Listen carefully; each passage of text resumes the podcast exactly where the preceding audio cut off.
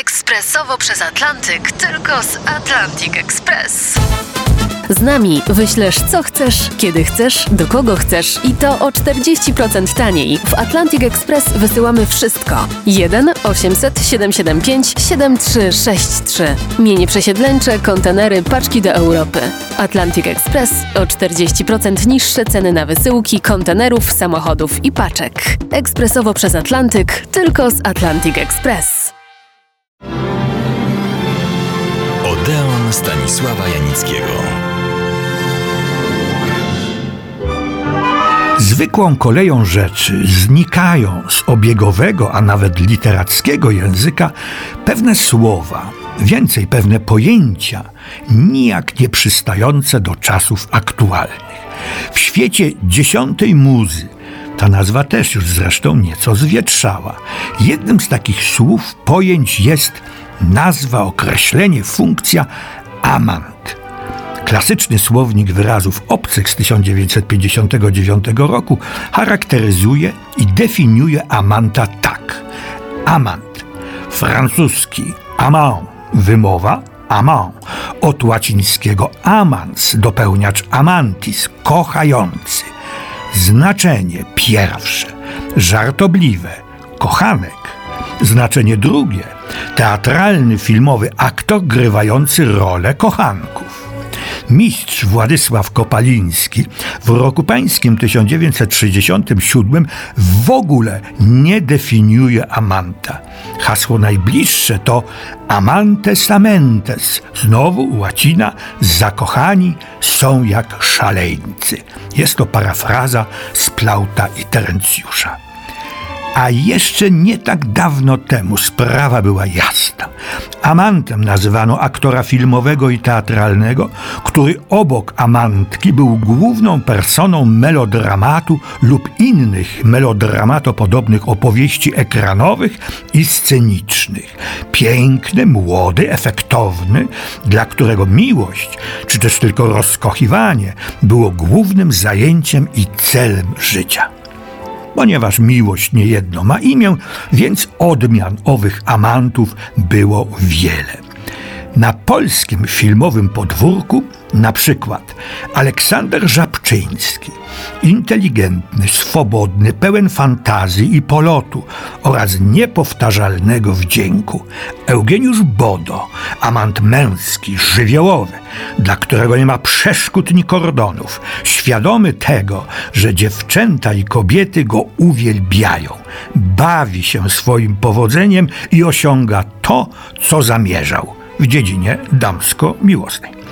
Amant młodzieżowy to Zbigniew Rakowiecki, reprezentant nowego, przedwojennego, beztroskiego i przebojowego pokolenia. Ma za nic bariery klasowe, społeczne, obyczajowe, zawodowe i temu podobne. Poddawany jest ciężkim próbom, z których wychodzi z uśmiechem na ustach.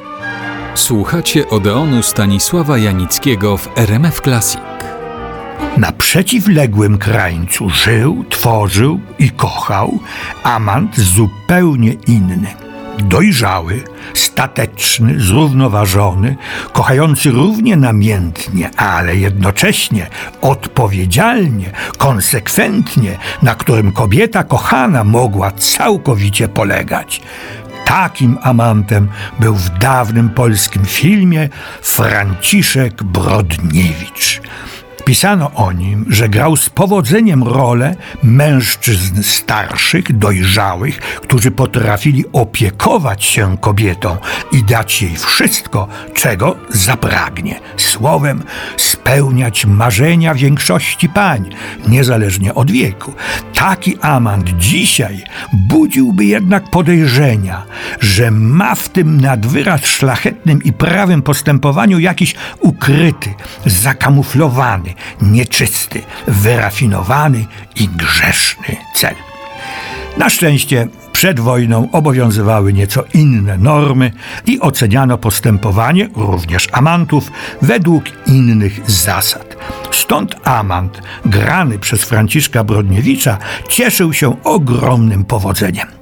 Franciszek Ksawery Brodniewicz urodził się 29 listopada 1892 roku niedaleko od Poznania w miejscowości Kwilcz. Jego ojciec, Aleksander, był krawcem. Jak spędził dzieciństwo i rozpoczął wiek młodzieńczy dokładnie nie wiadomo.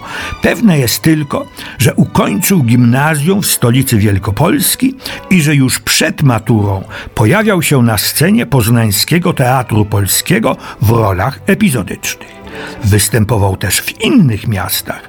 Po zakończeniu I wojny światowej, przede wszystkim w Bydgoszczy.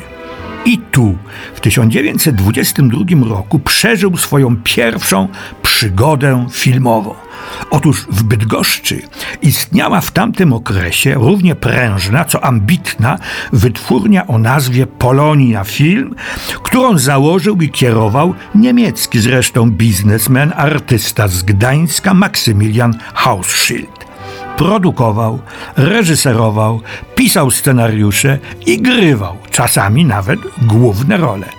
Pierwszy jego film, Gabiego Złote Łoże, miał premierę w maju, zaś drugi w sierpniu 1922 roku. Ten drugi to dramat historyczny, kostiumowy. Dymitr Samozwaniec. Króla grał właśnie Franciszek Brodniewicz. Słuchacie Odeonu Stanisława Janickiego w RMF Classic. Oba filmy określają historycy jako prymitywne.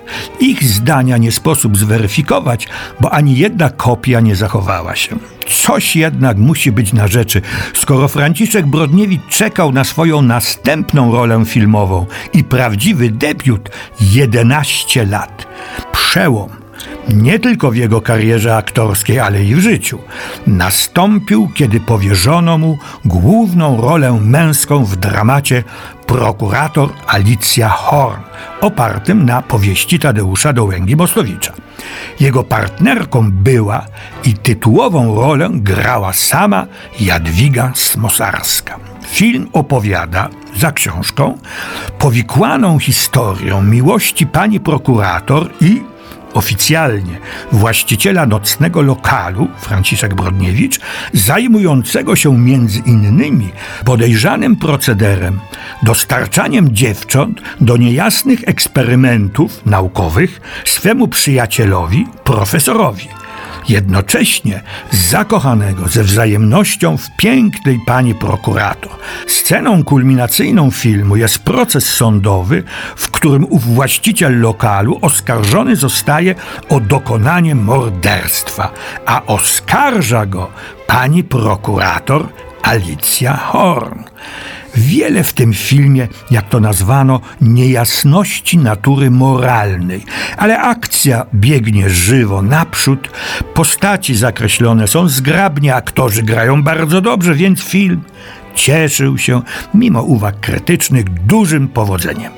A Franciszek Brodniewicz wypadł znakomicie, co zaowocowało w następnym 1934 roku rolami aż w trzech filmach Córka generała Pankratowa, Czarna Perła i Śluby Ułańskie. Ale o tych i kolejnych rolach naszego Amanta, Amanta dojrzałego oraz o tragicznie zakończonym życiu opowiem za tydzień.